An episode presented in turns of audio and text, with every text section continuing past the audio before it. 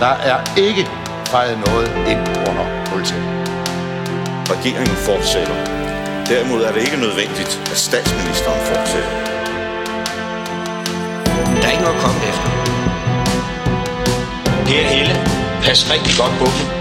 De er kun til lås. Fordi sådan er det jo. Ja, jeg kan bare sige, at der kommer en god løsning i morgen. Velkommen til Ministertid, programmet, hvor en forhenværende minister interviewer en anden forhenværende minister. Mit navn er Simon Emil Amitsbøl Bille. Jeg er tidligere økonomi- og indrigsminister, men det skal ikke handle om mig. Det skal derimod handle om dig, Gitte Lillelund Bæk. Velkommen til. Tusind tak. Du havde jo siddet i Folketinget et godt stykke tid, da du blev øh, forsvarsminister. Øh, havde du egentlig opgivet ministerdrømmen på det tidspunkt? I, ja, nej, både og. Fordi øh, jeg vidste jo godt, at jeg var jo gift med en, det eller er stadigvæk øh, gift med en, en departementschef. Og det vil sige, at det kunne godt være vanskeligt, øh, så at jeg kunne blive minister, når han så var departementschef. Og derfor så havde jeg måske tænkt, ah, det bliver nok ikke. Men man opgiver jo aldrig drømmen fuldstændig, så der var stadigvæk den der lille snært af, at det kunne være fedt at prøve. Gitte Lillelund Bæk, forsvarsminister fra Venstre 2010-11 i Lars Lykke Rasmussens VK-regering. Nå, Gitte, hvordan foregik så selve udnævnelsen?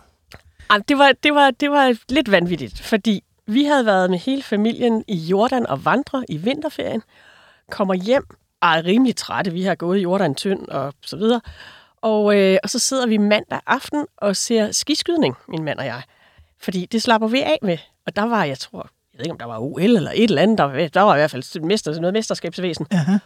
Og så bliver jeg ringet op først af Ellen Trane Nørby, som jeg sad i Folketinget med, og hun siger, Gitte, har du hørt, at VU skal stille på Slotspladsen i morgen? Og jeg var sådan, nej, det har jeg overhovedet ikke hørt, og vi lige kom hjem fra ferie, og vi sidder og ser skiskydning. Og så var jeg sådan, nej, det vidste jeg ikke noget om. Så gik der altid... Men underforstået, at der skulle være nye minister. Hun havde i hvert fald hørt fra VU, at der måske skulle være nye ministre. Så ringer der en, en øh, ministersekretær fra statsministeriet, der siger, øh, er det sådan, at hvis statsministeren skal have fat i dig senere i aften, at han så kan ringe på det her nummer? Og jeg var sådan lidt, øh, ja, det kan han da godt. Og min mand, han var bare sådan, altså, så ringer han omkring minister. Altså, og, Han vidste godt, hvordan den ja, ja, og jeg var bare sådan, ja, det gør han jo nok. Og så forsøgte min mand sådan at sige, at det kan også være, at han ringer og siger, du ikke skal være minister. Og så er jeg sådan, nej, det tror jeg så ikke. Og så tror jeg faktisk, at lige der omkring, hvor Lars han så ringer, der breaker det også, at Søren Gade han har besluttet sig for at gå af. Aha. Øh, og, men jeg havde sådan set ikke forestillet mig, at jeg skulle være forsvarsminister. Hvad havde du forestillet dig? Jeg, havde, jeg, var, jeg troede, jeg skulle være udviklingsminister. Det var så Søren Pind, der Ja, ja, var udviklingsminister. ja, Ja, ja. Øh, nej, jeg havde forestillet mig, at jeg skulle være udviklingsminister. Øh, men det blev det ikke. Det blev forsvarsminister. Og jeg kan godt se ideen hos Lars. Fordi jeg jo både havde siddet i forsvarsudvalget, været næstformand der, jeg havde siddet i forsvarskommissionen, og så havde jeg faktisk været formand for udenrigspolitisk nævn siden 2006. Så jeg kendte både det forsvars- og det sikkerhedspolitiske. Men altså, han ringer og siger, vil du være forsvarsminister? Ja, og så siger, og Thomas, at min mand, han siger, du siger bare ja, uanset hvad han spørger om. Og så var jeg sådan, jamen det vil jeg gerne. Og så skal man jo fortælle, øh, er der et eller andet, der kunne gøre, at man ikke skulle være minister? Ja. Og jeg var sådan, Var det? ja, altså, da jeg var 16, der serverede jeg jo sort i det lokale forsamlingshus. Det gjorde man på Fyn. Det gjorde man på Fyn. Så, det sagde jeg til Lars. Og så var han sådan, ah, det, det, det regnede han sådan ikke med, at det ville have nogen betydning. Og så Nej. siger han, og i øvrigt, vi har heller ikke fundet noget. Så, så tænker man, gud, at de har jo tjekket. Pia Ja. ja. har jo tjekket det hele igennem. Ja. Og så sagde jeg ja, og så fik man en masse praktiske ting med, hvor skal du møde i morgen, og hvad tid skal du være der, og hvad skal du have på, og sådan noget. Søren Gade gik jo af, kan man sige, efter nogle øh, dårlige sager, jægerbogssagen øh, og så videre. Øh, og han sagde selv, tror jeg, da han gik af, sådan noget med, at han stod i vejen for, at man kunne drive forsvarspolitikken bredt og så videre og så videre. Altså, sagde Lars Lykke noget til dig omkring, hvad skulle du gøre i forhold til at starte det sådan lidt specielle sted for en ny minister? Overhovedet ikke. Jeg havde, det var slet ikke. Det drøft- drøftede vi på ingen måde. Okay. Altså, og det, der sker dagen efter, er jo, at først så møder de nye minister inde hos statsministeren, det vil sige hos Lars Løkke. Man får et glas champagne i hånden, og man er jo sådan fuldstændig rundt på gulvet, fordi jeg er jo siddet derhjemme og forberedt tale og alt sådan noget. Det ved man ja. jo, man skal. Og så skal man over og hilse på dronningen, kommer over og hilser på dronningen, og Lars Løkke som statsminister følger en rundt. Og øh, da vi så kommer til dronningen, det er min tur, øh, som skal hilse på hendes majestæt, så, øh, så præsenterer Lars mig så og siger, ja, det er så vores nye forsvarsminister. Og så siger dronning Margrethe, nej, velkommen til. de skal glæde dem. Nu skal de til at gå parade. Og jeg tænkte, parade? Hvad snakker hun om? Jamen det, og så forklarede hun, at man skulle bare gøre, som forsvaret sagde. De der militærfolk, de havde fuldstændig styr på, hvordan man skulle gå. Så derfor så skulle man bare gøre, hvad de sagde, så gik alt godt. Okay. Så det var rådet for dronningen. Nå, tak. Var det så sådan i praksis? Ja, det var det. Ej, ret hurtigt fandt man ud af, at når man går parade, så er det fordi, man skrider, øh, kan man sige, fronten af, eller Ja. soldaterne af. Ja. Og så ved man fra start, så får du at vide, okay, du går herhen, og så går du til venstre, og så skal du sørge for at kigge på dem, og så holder du lige ved flaget, eller ved fanen, og holder lige en lille bitte stillhed der, og så går du videre. Og sådan. Så man bliver instrueret i, hvad man skulle gøre. Hvad i forhold til, hvis vi lige øh, dvæler et sekund til med det der med, at du overtog fra, fra gade? Altså, det er jo også en speciel situation, man overtager fra en partifælde, som jo godt nok går, skal vi sige, frivilligt i situationstegn, men jo uplanlagt på en eller anden måde. Det var specielt øh, af to grunde. Det ene, fordi der havde været så mange dårlige sager, der jo klæbede til Søren. Øh, og det vil sige også klæbede til forsvaret, og specielt til departementet. Øh, og det andet, fordi Søren havde en militær baggrund, og det, havde, det har jeg jo ikke. Nej. Så jeg kom ind som den første kvindelige forsvarsminister, og som civil. Øh, og jeg vil sige, hvis vi tager det første, det der med, hvad der klæbede til forsvaret og departementet. Altså, da jeg kommer ind i departementet og overtager det, der er der jo folk, der arbejder, øh, der som ikke har lyst til at fortælle, når de sidder til familiefrokosten, at de arbejder i Forsvarsministeriet. Fordi det har så dårligt et ry. Lige, næsten lige så dårligt ry, som det er.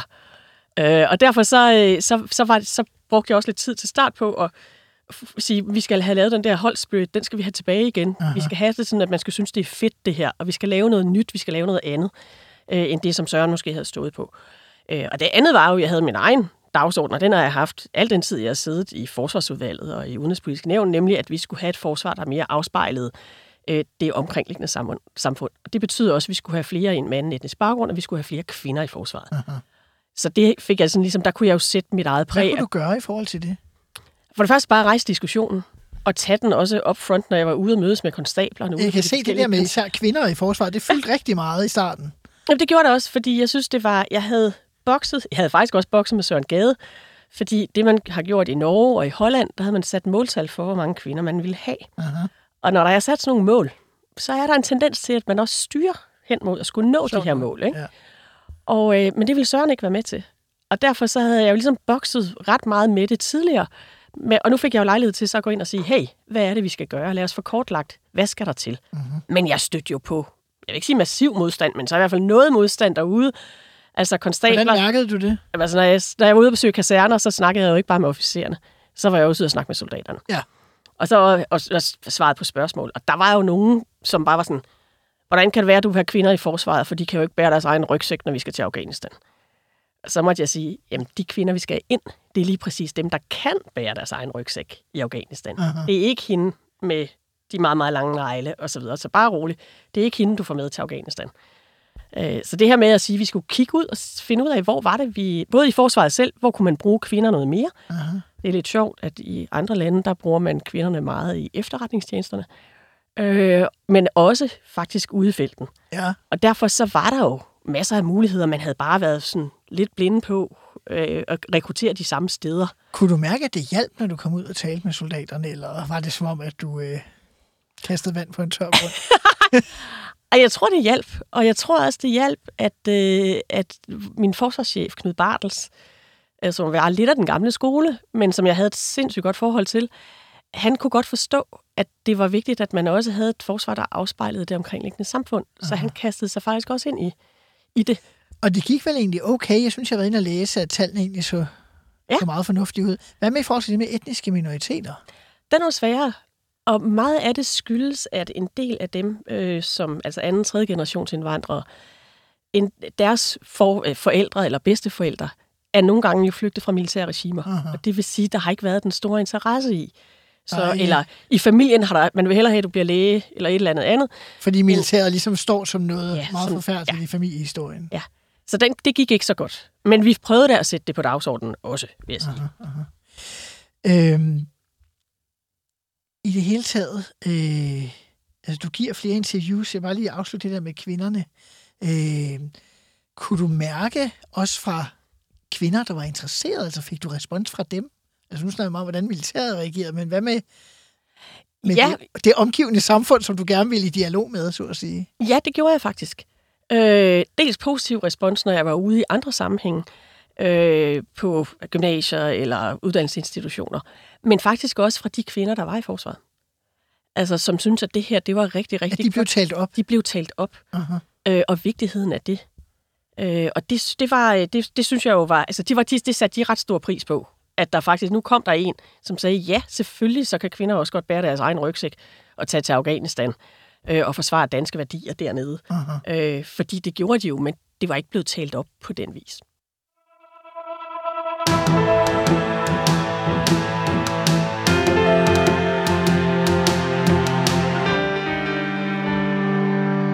Gitte Lundbæk, du har ikke været forsvarsminister særlig lang tid, før man begynder at tale om, at der skal nogle øh, store øh, besparelser øh, i gang i, i forsvaret. Der manglede penge, der manglede milliarder. Det er lidt svært faktisk, når man går tilbage og ser altså 2, 3, 4 milliarder, alt efter hvilke artikler man ser. Det kunne være, at det udviklede sig lidt. Øh, det blev lidt kontroversielt, at du på et tidspunkt ud og siger Øh, det vidste vi allerede, da vi lavede forsvarsforlidet, for det var du med til at forhandle også øh, som folketingsmedlem inden. Øh, kan lige prøve at give lidt baggrund? Ja, altså Søren Gade forhandler et forsvarsforlig på plads i 2009. Uh-huh. Og, øh, og der vidste vi godt, der kunne være en risiko for, at man ville overskride de, altså, den, den ramme, der ligesom var lagt øh, for, øh, for forlisperioden. Og da Søren går af, der er det klart, og det er jo et år inde i forlisperioden, der er det klart, at der mangler, jeg tror, det første var sådan noget 1,82 milliarder eller sådan noget lignende. Øh, og det får jeg så til opgave som det allerførste. Og hvad er det, der er skrevet økonomisk? Øh, Det kan jeg faktisk ikke huske. Jeg tror, jeg er ret sikker på, det var fordi, vi var, vi var både engageret i Afghanistan og i Irak. Og derfor så er jeg ret sikker på, at de militærudgifter, vi havde til at deployere og udsende vores soldater, de, det var bare, de blev bare højere og højere. man havde ikke budgetteret særlig højt med de internationale Nej, opgaver. lige præcis. Ja, ja. Øh, og derfor så, så var der to modeller, når man skal finde sådan besparelser. Enten så kunne man sige til forsvarschefen, nu finder du besparelserne, og så kommer du, og så fremlægger du, at det er det her, du anbefaler, øh, og kun det. Og så skal vi, jeg som minister over forsvarsforligskredsen, sige ja eller nej. Eller også så kunne man tage den model, som jeg sagde, som var, øh, vi er nødt til at få nogle legoklodser. Så vi skal som politikere også have lov til at være med til at beslutte nogle ting. Mm-hmm. Og et eksempel er, at forsvarschefen kommer og siger, at vi kan spare rigtig meget, hvis vi lukker kasernen på Bornholm. Og øh, det kunne godt være, at det var der, hvor han kunne spare mest. Men så tog jeg en snak med Knud, eller Bartels, eller forsvarschefen, øh, afhængig af, sådan, hvornår vi, hvordan vi var sammen. Hvis det kun var os ja. to, så måtte jeg kalde ham Knud. Ikke? Øh, men, øh, og sagde til ham, det kan godt være, at det er guldløsningen for dig, men den har ikke 90 mandaters opbakning, at man lukker kasernen på Bornholm. Mm-hmm. Så du er nødt til at komme med en Lego-klods, som er en sølvløsning, som jeg vil kunne få 90 mandater til. Og det blev så faktisk en løsning med hensyn til Bornholm, der handlede om, at der kom værnepligtige på Bornholm. Og jeg havde jo gamle Bornholmere, der takkede mig, fordi nu kom der jo unge mænd til øen, så man kunne få lidt nyt blod. og det synes jeg var lidt sjovt. Men der arbejdede vi faktisk med guldløsninger og sølvløsninger, Ja, og ja. Bartels var rigtig god til at fange den med sølvløsningerne, og sagde den også videre ned i forsvaret. Så det der, der hed, det kunne godt være, at forsvarets allerbedste anbefaling var den her guldløsning. Men Aha. hvis der ikke var en politisk opbakning, så måtte man komme med en sølvløsning, der kunne få den politiske opbakning. Hvordan håndterede du så øh, forligskredsen? Fordi at sidde i en forligskreds, lige meget hvad man har vidst på forhånd, så bliver man jo altid, om ikke andet, påtaget i at tafel over, at der mangler penge, når man skal finde dem. Øh, der var forskel på... Øh, der var meget stor forskel på de forsvarsordfører, øh, der sad i forligskredsen. Og der var nogen, der var... Altså, som for det første var ret, de var ret glade for, at jeg lavede den model, der hed, at vi fik flere Lego-klodser i spil. Ja, så de Øh, faktisk så, fik så de faktisk også fik noget at sige. Øh, men jeg gjorde faktisk også det, at jeg mødtes, i stedet for kun at mødes med forligskredsen, så mødtes jeg også med dem individuelt, Mhm. mm-hmm. for netop at finde ud af, hvor var deres røde linjer. Og så på den vis kunne vi så samlet få lavet en pakke, så det lykkedes at få lavet nogle fornuftige besparelser, som mm-hmm. ikke gik alt for meget ud, af, ud over hverken det internationale engagement, eller det, at vi skulle have soldater i hele landet. Men det var altså, jeg har været tilbage og, læst lidt, ikke? Altså man kan se, at især øh, SF's øh, tidligere formand Holger K. Nielsen, men også den tidligere radikale leder Niels Helve Petersen, som begge to så var forsvarsordfører, ja. Så var sådan gamle øh, partiformænd. Øh, det var altid dejligt. Øh, som var vant til at bestemme meget, så, videre. De, de ville have mange besparelser og upfront, hvor du virkede så, at du gerne ville køre det lidt ud over en længere overrække, sjov nok. Altså, Noget af det, som jeg gjorde, det havde jeg faktisk lært af Søren Gade, det var muligheden for at tage forsvarsordførende med ud, når jeg skulle ud og rejse. Så, Og jeg fortsatte det, som Søren havde sat i gang med, at besøge alle de soldater, der var udsendt, øh, sådan så hvert hold, ligesom de fik ministeren på besøg. Mm-hmm. Og det med at tage forsvarsordfører, inklusiv Holger, inklusiv Niels, øh, med ud og besøge soldater og få forståelsen af specielt, hvad er det for en international indsats, vi laver. Øh, det gjorde faktisk, at de måske ikke til sidst var helt så ah, nu skal vi spare på det hele, øh, agtigt, men at de også godt kunne se, at det var bedre, at vi spredte det ud over en lidt, lidt længere periode. Så altså, sørg for at holde dem ekstremt tæt i virkeligheden. Altså min største, og det var først, det var sådan i slutningen af min ministerperiode, der var det jo, at vi sendte fly øh, til at bombe Libyen. Aha. Øh, og der, de holdt til på Sigonella-basen, som ligger i Italien. Og der havde jeg blandt andet Holger med nede, øh, fordi han var meget nervøs for det her med, når man bomber Libyen, kan man så risikere, at der er civile tab. Og hvordan undgår man, at der skal være civile tab? Mm-hmm. Øh, og det her med at få Holger med derned, så han selv snakkede med piloterne, så optagelser fra vores F-16-fly i forhold til, hvornår er det, de bomber, hvornår er det, de lader være, hvordan er det, de sidder og holder øje med, at hov, her der kommer, vi kan se, der kommer en bil kørende den her retning, så er det ikke nu, vi skal smide bomben, så skal vi vente til bilen er så langt forbi, så der ikke kommer til at ske noget der. Sådan. Så da vi tog hjem fra den tur, der var Holger alligevel sådan, okay, han var, han var overbevist om både det rigtige i missionen, men også, at vi gjorde det rigtigt. Nu sagde, nævnte jeg lige, at du var jo lidt involveret i forsvarsforliget, der blev indgået kort tid inden du blev øh, forsvarsminister. Jeg har også haft øh, Søren Gade i studiet og talt med ham om det, og, og der var jo meget diskussion omkring, om man skulle have netop øh, Holger K. og SF øh, med ind. Øh, men du var positiv for at få dem med, eller hvad? Ja, det var jeg faktisk, men det var fordi, det jo først, først så synes jeg, det er sundt, at netop hvis forsvaret også skal, altså hvis man skulle kunne dække, altså have en bred opbakning også til forsvaret. Og jeg synes specielt i forhold til, at vi havde udsendte soldater, uh-huh. øh, og vi, jeg endte jo med at have alle tre værende udsendt samtidig, øh, så synes jeg, det var vigtigt, at vi fik SF med. Uh-huh. Velvidende, at Holger nok ville sidde og slå sig lidt i tøjet. Men jeg har jo siddet i udenrigspolitisk nævn med Holger siden 2006, øh, hvor jeg jo blev formand, og det betød bare, at jeg har også oplevet Holger på rejser. Holger er faktisk meget fornuftig. Jeg har også været kulturordførerkollega med Holger, der var meget pragmatisk. Ja, så, der, så derfor så synes jeg ikke, det var... Det, jeg, jeg synes ikke, det var så galt. Øh, og, og, og, og der, jeg synes, der kunne være noget musik i, at man faktisk turde gå helt ud og få SF også forpligtet på vores internationale udsendelser. Aha. Men det var ikke noget, som I, i Venstre var 100% enighed om. Sådan. Der var lidt forskellige synspunkter på det, vil jeg sige. Men nu skulle du så selv leve med det. Ja, ja. Så var der vel nogen, der synes, der var en smukkere retfærdighed Ja, ja. i det nogle gange. Øhm, hvis vi ser på, på økonomien, stadigvæk lige holder, holder fokus i den, en af de klodser, I også øh, havde fremme på det tidspunkt, øh, nu nævnte du godt nok Bornholm, men det var sådan generelle kasernelukninger.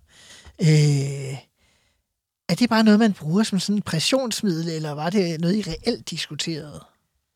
Det var noget, vi diskuterede, men der blev det jo også meget tydeligt, og det var også derfor, jeg kom til at arbejde med Bartels, med det der med, eller med forsvarschefen, med det med guldløsningerne og sølvløsningerne. Fordi øh, det kan godt være, at økonomien og rent rationelt, så er det mest fornuftigt at lukke kasernerne. Mm-hmm. Nu Bornholm er det mest grælde eksempel. Mm-hmm. Men der er, øh, der er også noget, som kan vægte lige så meget i politik, og det er jo det her med den regionale spredning. Hvad er det, at vi tilgodeser hele landet? Og sådan noget lignende. Så derfor så, så at hvis man... Altså, jeg er jo også økonom af baggrund, og hvis jeg kom med mine rent økonomiske briller, så vil jeg sige, yes, lad os endelig. Altså, der, så holder vi Slagelse, og vi holder lige dernede ved Oksbøl, og så kan der lige være flyveste, hvad hedder det, flådestation øh, Frederikshavn, Og så er Korsør lukket. Korsør lukket og alt det der. Ja. Rent økonommæssigt, så ville det være det, man skulle gøre. Aha.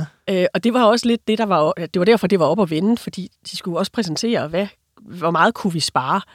Men så kommer hele den, der handler om, hvad er den regionale betydning? Hvad betyder det for arbejdspladser? Hvad betyder det for forsvarets mulighed for at rekruttere soldater, mm. hvis man kun er tre steder i landet, i stedet for at være spredt ud over nogle flere steder? Øh, Så derfor så var det lidt, at vi kom til at operere med de her sølvløsninger, som kunne få det politiske flertal, og det betød også, at der blev ikke lukket så mange kaserner. Er der egentlig... Øh, altså, du sad jo et parti, og det kan være, at nogle lyttere har svært ved at huske det, men Venstre var et meget stort parti dengang. På øh, 46 mandater mm. ved det seneste folketingsvalg. Altså, kan der være nogle, geo- nogle udfordringer ved at have så geografisk spredt en folketingsgruppe egentlig? Altså, er der for mange interesser, når man sidder og skal lave de her... Det behøver ikke kun at være her, men også i andre sammenhæng, man skal tage mange hensyn. Altså, jeg synes jo måske, det var lidt irriterende dengang, hvis jeg skal være ærlig. Men, men jeg kunne også godt se, at der er, altså man kæmper jo for sin egen valgkreds, og hvad sker der i ens egen valgkreds? Så hvis man Aha. gerne vil genvælges, så må man jo ligesom stå op og sige, hey, du er ikke lukker Varde Kaserne, eller. Sergeantskolen i Sønderborg, eller sådan noget lignende. Øh, så derfor så, så, så kan jeg godt forstå bevæggrundene for, at man i altså at man kæmper for det som, som, som, som folketingsmedlem. Øh, og vi havde også diskussionerne internt i Venstres folketingsgruppe, og det var også derfor, jeg kunne komme til dem og sige, også i folketingsgruppen, guldløsningen ville være, den rent økonomiske, det ville være, at vi gjorde sådan, sådan, Ja, ja, sådan, sådan. Det er ikke det, vi lægger op til. Vi lægger op til nogle mildere modeller og lidt, lidt, lidt, lidt længere indfasning og sådan noget lignende. Øh, sådan så vi ikke helt, altså vi sætter ikke de store krydser på landkortet over de der kaserner, der skal lukkes. En anden ting er, at du fortalte jo til at begynde med det her med, at du havde egentlig ikke forventet at blive forsvarsminister, men du havde jo alligevel en erfaring, som gjorde, at det gav rigtig god mening. Øh, Når man sidder i sådan en stor parti, der sidder jo også folk, der har både forsvarsmæssig baggrund og har arbejdet med forsvar. Altså, kunne du mærke, om der var nogen, der tænkte, hvorfor pokker blev det hende, og ikke... Det er ikke noget, jeg husker. Det tror jeg. det er ikke det. Det kan da godt være, der har været, men altså, ellers så er jeg bare så tyk ud, så jeg ikke fatter sådan noget. Det var ikke noget, der slog mig. Nej, Men jeg har også, altså hele min tilgang som minister var jo også, og for det første være ærlig om, jeg har ikke en militær baggrund. Til gengæld ved jeg rigtig meget om udenrigs- og sikkerheds- og forsvarspolitik. Mm-hmm. Så jeg kender også det store spil. Øh, så, øh, så, så brugte jeg en del tid på at lære forsvaret at kende. Og det vil sige netop tage ud og besøge alle kasernerne, uanset om det var på Bornholm, eller det var Sønderborg, eller det var Varde, eller det var Frederikshavn. Uh-huh. Øh, og tage ud og tale med soldaterne. Bruge rigtig meget tid på at, at finde ud af, hvad er det her for en størrelse, og ikke kun snakke med toppen af forsvaret, eller med, med selve forsvarsministeriets departement. Og derfor, det tror jeg måske bare gjorde, at, at jeg rigtig mange steder, der så man som, okay, hun er ikke helt så farlig, øh, selvom hun ikke er civil, eller selvom hun er civil, Aha. og, og ikke, ikke har været i forsvaret selv. Øh, folketingsgruppen ved jeg ikke, om der skulle være. Det kan da godt være, der har siddet et par stykker, der er mukket, ikke? men nå, det var ikke noget, jeg tænkte over. det har ikke generet dig så Nej.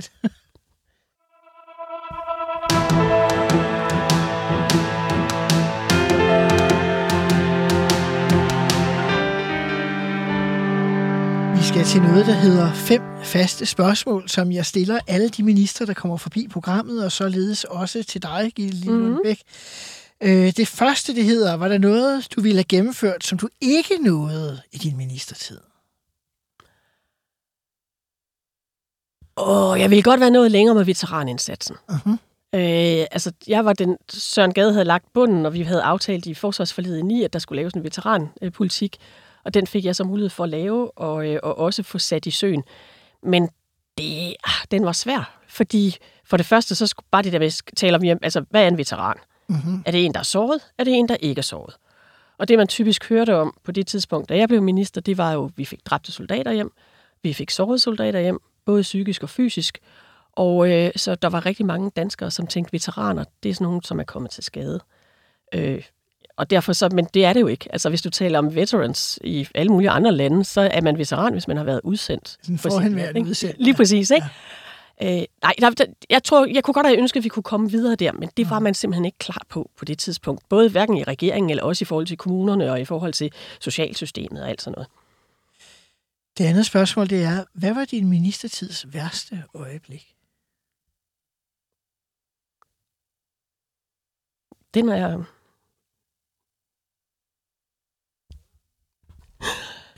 Ja. Det er okay. Jeg bliver meget rørt, fordi jeg havde jo 11 dræbte soldater. Det er også Og hver eneste gang, der var jeg ude enten at tage imod kisten sammen med forsvarschefen, eller deltage i den fulde begravelse. Og det er en stor mundfuld. Og jeg bliver meget rørt øh, af alt. Det bliver jeg også, når jeg skal tale om det. Øhm, så det var simpelthen, altså, det er noget af det værste. Ja, det må det også være. Det er, er jo klart, at det må være det. Jeg bliver også nærmest øh, berørt af. Og, og, og måske skal jeg måske bare sige, det, det altså, nu kan jeg lige sådan, ja. trække vejret. Det, der sker, når, når soldaterne sendes ud, for det første, vi har jo ikke sendt nogen soldater i krig, som ikke selv har sagt ja. De har selv ikke meldt sig, så det er ikke værnepligtige. på De har selv meldt sig. Reglen er også, at når man bliver sendt i krig, så skal man for det første lave breve til sine efterladte, fordi der er en risiko for, at du kan dø. Det andet det er, at du skal faktisk også beskrive, hvis du dør, hvordan vil du så begraves eller bisættes. Der er tre modeller. Der er den private model, der er regimentsmodellen, så deltager regimentschefen, og så er der den fulde militære begravelse, hvor der deltager både forsvarsminister, forsvarschef, regimentschef og you name it, Ja, det ja, hele. ja. Og det betyder, at alle soldaterne har jo skulle tænke igennem, hvordan de gerne vil have det her. Og hvis de skulle have en privat eller en Sådan voldsom regiment, ting for mange unge mennesker at skulle, ja. øh, skulle tænke over. hvis de skulle have en privat eller en regimentsbegravelse, så betød det, at så skulle jeg som minister tage imod kisten, når den kom hjem. Og det betød, at jeg har jo simpelthen mødt alle 11 familier, og har stået med dem, og har altså, Skulle tage med dem. ja, skulle tale med dem, skulle se dem i øjnene, skulle tage imod de slag, det måtte være. Hvorfor har du slået min søn ihjel? Var der nogen, der reagerede Det var der. også? Det var der. Det var der. Øh, og fuldt forståeligt, fordi ja. det var det var jo måske ikke alle, der var enige i deres sønners eller datters. Jeg havde også en enkelt kvindelig soldat, der døde. Der var enige i, i deres valg af, at de godt ville udsendes. Så det, det værste, det var simpelthen, det var de her, altså kiste, kisten, der kom hjem, Så, begravelsen. så det var næsten nemmere for dig at håndtere, hvis du fik lov til at være med til selve øh, begravelsen? Eller Ja, det synes jeg faktisk. Øh, en kistemodtagelse er, en- det er en lille ceremoni, og det betyder, at du er meget, meget tæt på familien. Øh, og det, det, er, det er hårdt. Altså, det er det. Det er første gang, de også, for nogle af dem, at det faktisk går op for dem, at deres søn eller datter er død. Mm-hmm. Øh, hvor man kan sige, hvis du står til begravelsen, så er der for det første, det er jo det, kirken kan, det er, at den kan lave nogle ritualer, så alle ved, hvad man skal igennem. Øh, og det gør jo, at så bliver det lidt mindre smertefuldt. Mm-hmm. Både for familien, de pårørende, og for, også for alle de øvrige deltagere. Mm-hmm. Øh, og så havde jeg sådan en... Jeg deltog altid, altid i gravkafferne efter begravelserne. Ja. Og i min familie, der har man altid sagt, at man skal fortælle de gode historier. Så med de der gravkaffer, det skal altså ikke være der, hvor man sidder og sørger meget. Man skal huske at fortælle de gode historier, fordi det er det, man skal huske mm-hmm. vedkommende for. Og det betød, der sad jeg med familierne, men så kunne jeg jo tale om, hvad var den gode historie mm-hmm. om Jimmy, eller om, hvem, øh, om Jakob, eller så videre. Ikke? Ja. Øh, og det, jeg er god til at tale med mennesker, så det kunne jeg sådan set bedre håndtere, Uh-huh. end det med at skulle være med til at modtage kisten. Og på den måde får de jo også, kan du sige, mulighed for at tale om deres ja. efterladte Ja. på en anden måde. Ja. Oh, vi trækker lige vejret ind, trækker lige vejret ind. inden vi øh, går videre til, Mm. fordi det er jo svært at, at lave en, en god overgang til det. Det næste, det er noget helt andet i virkeligheden. Det er, øhm, er der noget, du er flov over som minister? Nej, det tror jeg faktisk ikke. Det, nej, det synes jeg ikke. Nej. Øh, der var jo den der sag om mishandling af fanger med udlevering. Ikke fordi jeg siger, at du skal være flov. Nej, nej. Men, men Danmark kunne jo øh, øh, i hvert fald...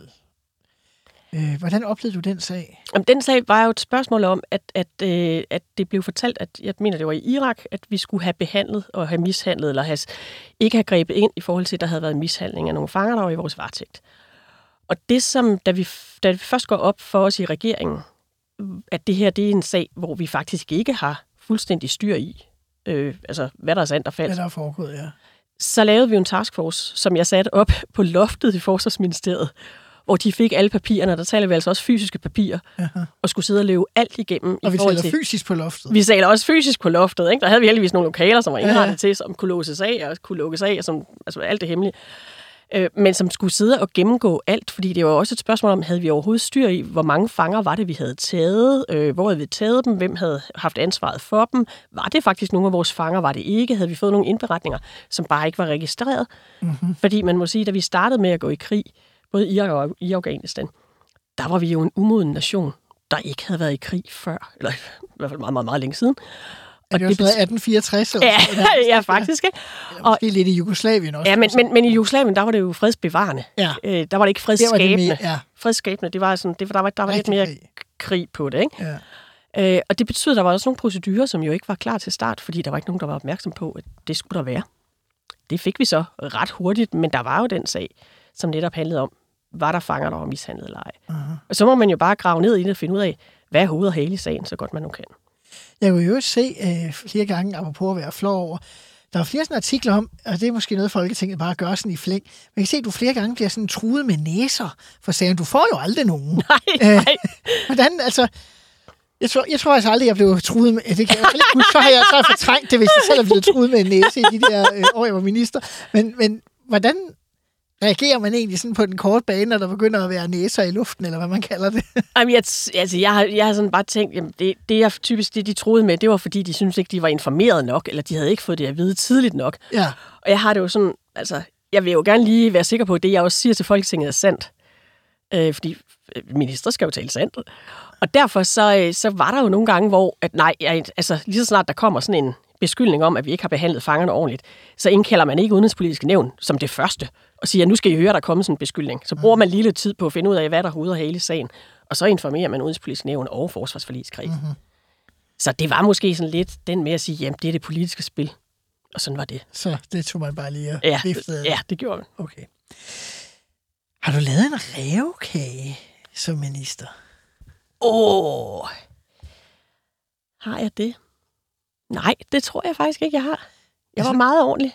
Vi talte jo lidt om det tidligere. Jeg overvejede lidt, om det var en, men det afviste du nærmest allerede indirekte tidligere, om de der kasernelukninger i virkeligheden var sådan en revkage til at få noget bedre igennem. Altså var- at tilbyde dem. Det var det, Det, ikke. det var det. Ej, ej måske den, ej, en lille bitte, bitte revkage.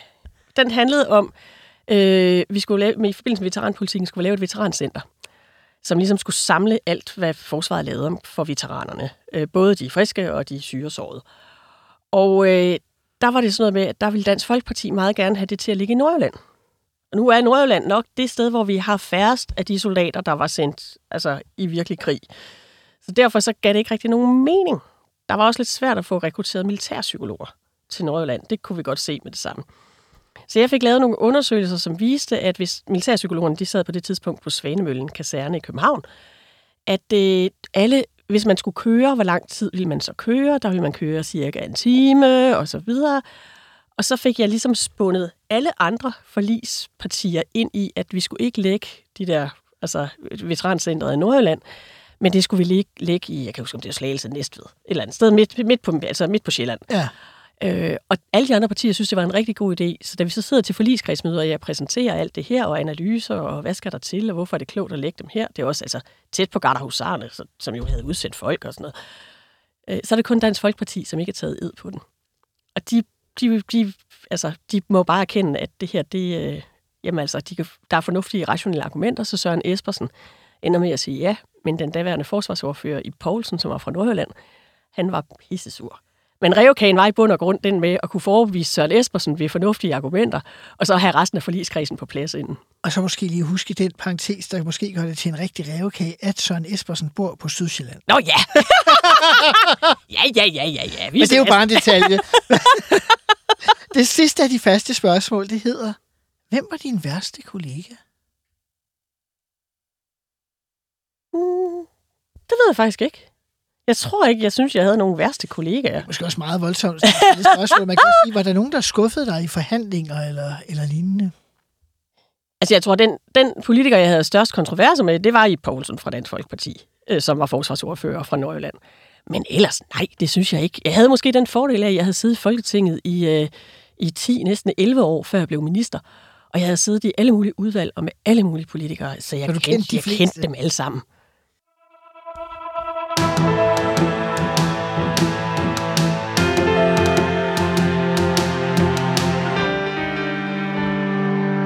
Gerne øh, lige vende tilbage til soldaterne, fordi du var lidt inde på det her med veteranerne.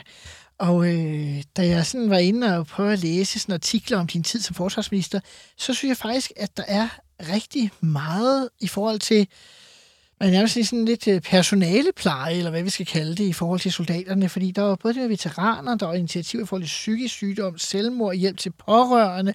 Der er virkelig mange ting. Øh, altså, var der sådan en- en bagvedliggende dagsorden om at prøve at se på soldaterne på en anden måde, end man havde gjort hidtil? Det virker i hvert fald bare som, der er mange personaleinitiativer. Altså, jeg tror... Et, ja, det kan du godt. Altså, nu kan vi, uh, og så skal jeg lige sige, altså, i forsvaret taler vi jo typisk om personel. Ja. Og personale. Ja. Personel er de militære, personale er de civile, ikke? Jeg strækker på. Jeg, jeg, jeg, jeg tager frinummer. Nej, men der var, øh, jeg synes, det der var vigtigt, det var for det første, så uanset at vi rent faktisk var i krig, og vi mistede soldater, så var der en stor opbakning til indsatsen i Irak og i Afghanistan. Altså i befolkningen. i befolkningen. Også og det med, at vi jagtede pirater nede ved Somalia, og for den sags skyld Libyen-indsatsen, hvor vi bombede. Øh, så derfor så var der en opbakning, men jeg synes også, det var vigtigt at synliggøre, hvad var det rent faktisk? Og man kan sige, øh, Øh, flagdagen, som er den 5. september, øh, på, hvor man fejrer alle dem, der har været udsendt det seneste år, der var det Søren Gade, der havde den første flagdag, øh, og jeg deltog selv øh, der i, øh, i 2009. Og, øh, og der, da jeg så kom til i 2010, der måtte jeg bare sige, vi skal lige lave noget om. Vi skal simpelthen sørge for, i stedet for at soldaterne de stod, med, stod på Slotspladsen på Christiansborg med ryggen ud til folk og ud til vejen, og så sad alle ministerne sådan og op med ryggen ind til Christiansborg og sådan noget. Så skal vi vende det om, fordi man skal se soldaterne. Vi skal opfordre til, at man laver det her, altså flower, fejre flagdagen, også i garnisonsbyerne. Øh, sørge for, at der bliver parade. Sørge for, at vi rent faktisk står derude med Dannebro og flager osv. Fordi jeg vil gerne synliggøre, at alt det, som vores soldater gjorde for os, det var at beskytte os. Og de gjorde det så på det tidspunkt. Nu, nu havde, der havde vi jo ikke Rusland som den, den nære fjende, vel? Nej. Men der, det gjorde de jo ude i verden. Så for mig, der var det meget det med at sige, når der er så stor opbakning i befolkningen, så skal vi også turde vise og turde tale om vigtigheden af, hvad det er, vores soldater gør. Og jeg oplevede selv at blive kontaktet af soldater, der siger, at fordi vi havde så stort fokus på det, det var startet under Søren, og jeg gjorde det så massivt, så turde de jo godt tage uniformen på ned i brusen. Fordi de rent faktisk nede i brusen, der var ikke nogen, der kiggede skævt til dem, fordi de var soldater, tværtimod. Så det er jo ikke kun personalpleje, det er jo måske også at drage omsorg, omsorg for, for hele Danmark i forhold til Aha. forståelsen af, hvad var det for en indsats, vi rent faktisk sendte de her unge mænd og kvinder ud i. Men jeg tænkte også mere på det der med, at det der med, at det også kunne give nogle ar på sjælen i virkeligheden, øh, var som om, at det fik et andet fokus. Og også selv de pårørende lavede du øh, initiativer for.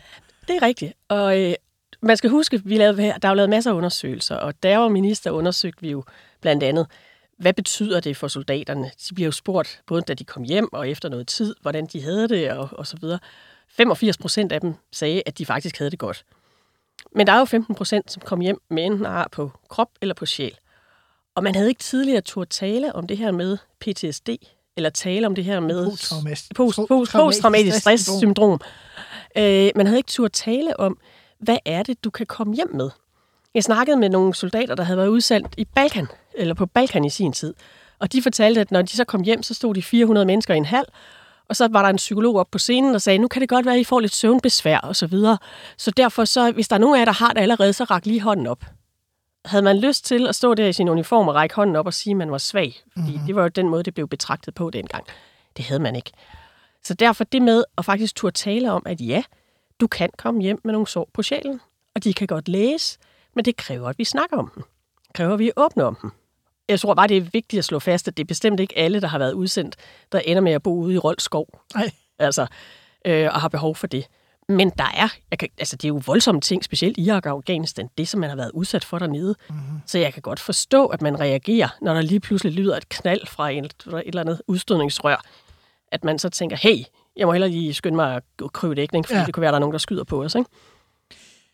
Hvis man vender den om, så lavede I også noget på den positive del, at uh, I ind og ville give papirer på kompetencer, snakkede I om. Altså, hvordan ja. kan man komme videre? Ja, det snakkede vi om. Nå, kommer så langt på det tidspunkt? jeg, tror, jeg tror, det er ved at være, det er ved, der er ved at være fokus på det igen. Igen, ja. Og det var mange altså, år siden nu. Det, var tilbage i 10 11, 11, Ja, ja, det er det. Øh, altså, det, vi ville gerne, men det var ikke så... Det var, det var svært. Hvorfor var det svært? Ja, for det første, fordi der er dels er sådan en, der hedder, hvad er det for nogle kompetencer, man har fået, når man har været udsendt? Altså, mm. hvordan beskriver man det? Øh, det med at lave den reelle kompetencevurdering, det var, jeg ved ikke, der, det, var, det var vanskeligere end som så. Mm. Øh, hvordan kan man sidestille, altså, du kan sige selvfølgelig, hvis du på et tidspunkt har fået taget et kørekort i forsvaret, så har du også det kørekort, når du går ud. Det er klart. Men, til at... men de øvrige ting, som du har lært, hele den der samarbejdsdel, hele den der med, hvordan stoler vi på hinanden, den psykologiske tryghed, alt det der, det er svært at dokumentere. Mm-hmm. Så vi står endda altså i, selvom vi gerne ville, at vi kom ikke så langt, som, som jeg håbede, man kunne.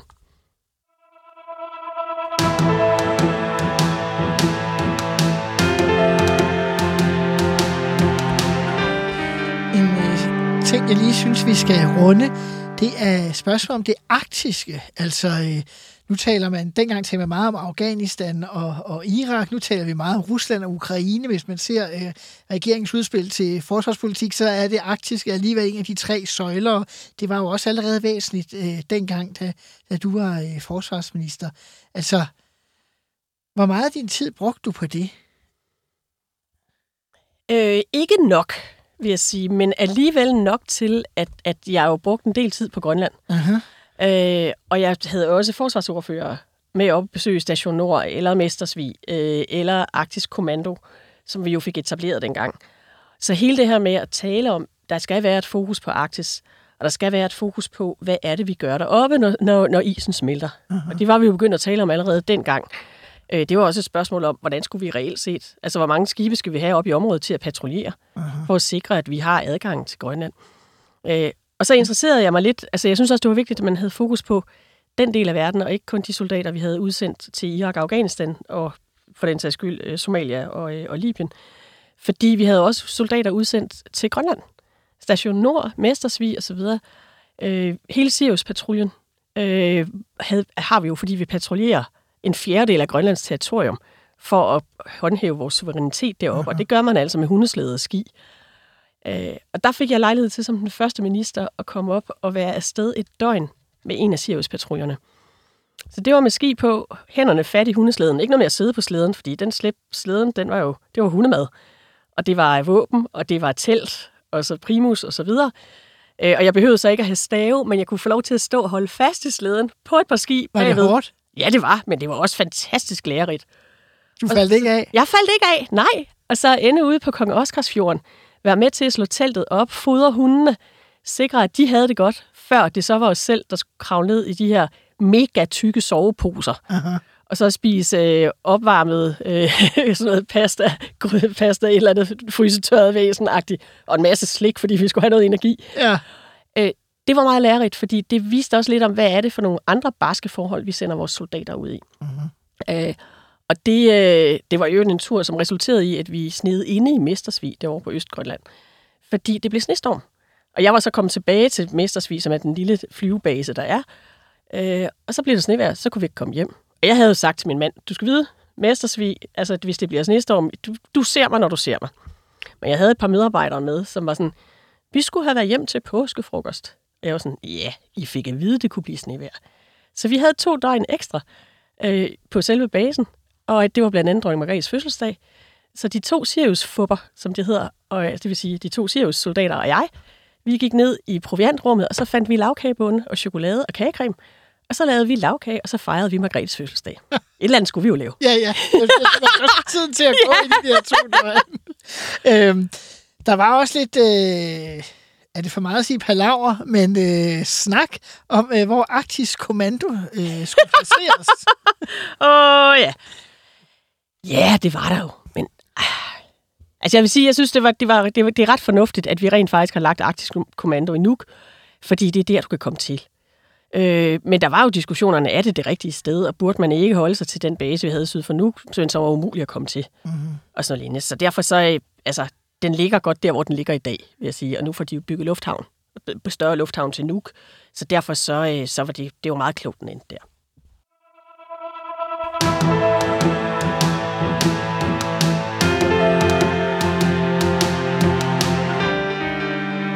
I 2011 udskriver Lars Løkke Rasmussen folketingsvalg, og øh, det går sådan set fint for Venstrepartiet, vinder et enkelt mandat, men øh, den dengang stadig eksisterende blå blok øh, fik ikke noget flertal, og Helle Thorning øh, kunne overtage regeringsmagten for en SR-SF-regering som Danmarks første kvindelige statsminister, hvor du så havde været Danmarks første kvindelige forsvarsminister.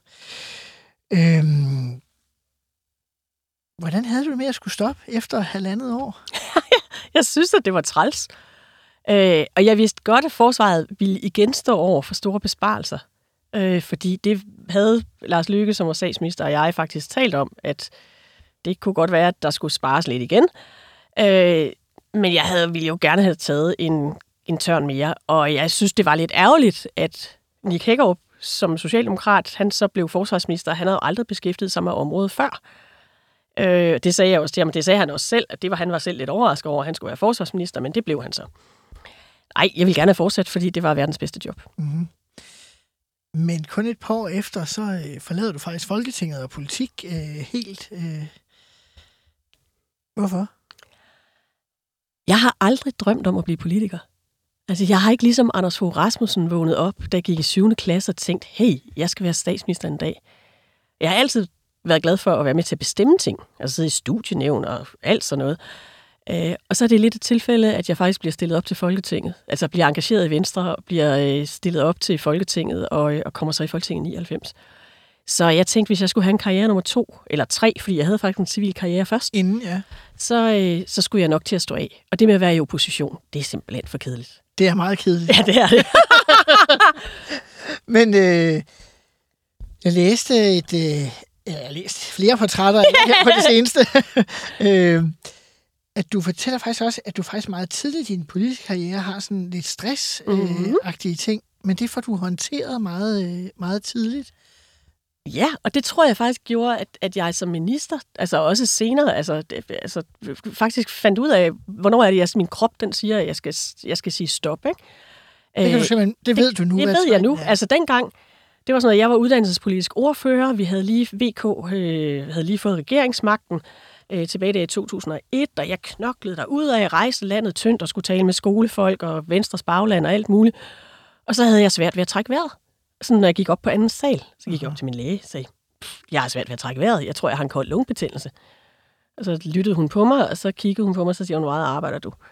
Ja, men det var sådan noget fra 8 morgen til 24, hvor det var ikke 23, inden jeg så kom hjem fra Jylland og sådan Og så var hun bare sådan, du fejler ikke noget som helst andet end det der, det er din krop, der reagerer, fordi du arbejder for meget. Aha. Og så sendte hun mig hjem 14 dage, og det var før man talte om, at man skulle til psykolog og alt muligt andet. Hun var bare sådan en klog gammel læge, som sagde, nu går du hjem i 14 dage, du må ikke sætte dine ben på Christiansborg. Så skal du gå rundt om søerne i København, det skal du gøre en gang om dagen. Så skal du læse nogle bøger, og så skal du sove. Og så skal du i øvrigt komme op til mig hver anden dag og lige sige hej, så vi kan snakke om, hvordan du har det. Og det gjorde jeg så. Og efter 14 dage, så blev jeg løsladt på den vis, at så kunne jeg få lov til at arbejde 20 timer om ugen i tre måneder. Ja. Og det gjorde jeg så. Og det var... Øh, Hvordan så- tog de det egentlig i Venstre dengang? For jeg tænker, det var før det her. For det første, det der overraskede mig mest, var, at da jeg kommer tilbage på Christiansborg, altså de der 14 dage, hvor jeg er væk, der kunne jeg lige så godt have haft influenza. Så der var jeg jo bare syg. Ikke? Der var ikke nogen, der tænkte over det. Øh, så kommer jeg tilbage og fortæller, at det faktisk har været stress, ifølge min læge. Og så var der rigtig mange, både i Venstre og i de andre partier, og blandt journalisterne, som sagde, det der, det har vi også prøvet. Vi har bare ikke til at sige det højt. Aha. Det der med ikke at kunne få vejret, øh, og være sådan helt øh, agtig. Så øh, det var mere udbredt, øh, eller det har været udbredt længe, Selvfølgelig har altid det derinde. Ja. Man har bare ikke talt om det. Har du nogensinde øh, fortrudt, at du forlod politik? Nej, det har jeg ikke. Hvad så, når Venstre den ene gang efter den anden kommer i regering? så har du nogle gange siddet og tænkt, at det... Altså, hvis du nu blev ringet op, ville det så krible? Åh, oh, det kommer an på, hvad det skulle være. Nej, det, det tror jeg egentlig ikke. Nej. Øh, Eller også så vil jeg være minister på den måde, som jeg også var det dengang. For jeg er ikke god til sociale medier. Jeg duer ikke til at skulle være på Facebook i tide og utide og dokumentere alverdens ting og sager og bruge det som det moderne forsamlingshus og sådan noget. Jeg er faktisk en ret gammeldags politiker, der gerne vil ud og snakke med, eller var det også, gerne vil ud og snakke med folk. Og jeg synes, det jeg oplevede, jeg kom i Folketinget i 99, der var der jo ikke øh, øh, news og d- d- dækning 24 timer i døgnet. Smartphone så- var ikke opfundet. Nej, lige præcis. Ja. Altså, bare lidt kuriosum. I 99 i Folketinget, der havde man en personsøger. Og så når man blev kom ind, så, så, hvis, så ringede ens fastnet-telefon på kontoret. Hvis man ikke var der, så bippede telefonsøger, eller personsøgeren, og gik man ud, og så var der telefonboks alle mulige steder på borgen, og så kunne man koble sig på systemet og tage kaldet. Det er i 99. Jeg synes ikke, det er så lang, lang tid siden, vel? Altså, men øh, nej, så, så, så det, det er hektisk at være minister i dag, og hektisk at være politiker i dag. Så hvis jeg kunne slippe for alt det der sociale medier og sådan noget, så kunne det godt være. Men det kan man jo ikke. Så jeg tror ikke, jeg skal tilbage. Du skal ikke tilbage. Nej.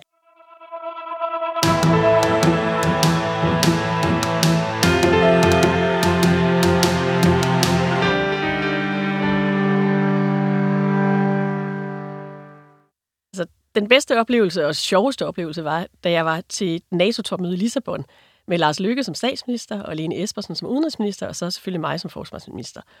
Og der var Obama der, og der var jo alle mulige. Der var Berlusconi og så videre. Og så i pausen, der går Obama ligesom rundt og hilser på de andre delegationer. Og øh, Lars, han var sikkert ude at ryge. Lene var på toilettet. Så jeg stod ligesom over ved den danske, det danske bord. Og så kommer Obama over, og så siger han, Oh, so you're the defense minister. Jeg siger, yes, yes, Mr. President, bla bla. Uh, han siger, oh, we call you Lars and the ladies. Okay, det synes vi så var lidt sjovt. Og så havde jeg hjemmefra, der havde vores søn Anders Emil sagt, at hvis jeg mødte Obama, så skulle jeg hilse. Så siger Mr. President, I send my regards from our son. His name is Anders. Og så siger Obama, nej, det er jo det samme, som generalsekretæren hedder. NATO's generalsekretær, det var Anders Fogh. Øh, skal jeg ikke skrive en hilsen? Og så tager vi simpelthen sådan et, et af de der navnekort, som faktisk står på bordet, hvor der står Danmark, vender det om, og så skriver Obama en hilsen, hvor han skriver, To Anders, dream big dreams, Barack Obama. Og så fik jeg den, så kunne jeg tage den med hjem. Så kommer Lars og Line tilbage, og så siger jeg, nu skal I bare se, hvad jeg har fået af præsidenten. Og så var de sådan, ej, kunne du ikke også have fået en til os? så det var altså en meget, meget stor oplevelse. Det handler om at være på rette tid, på rette sted. Det må man sige.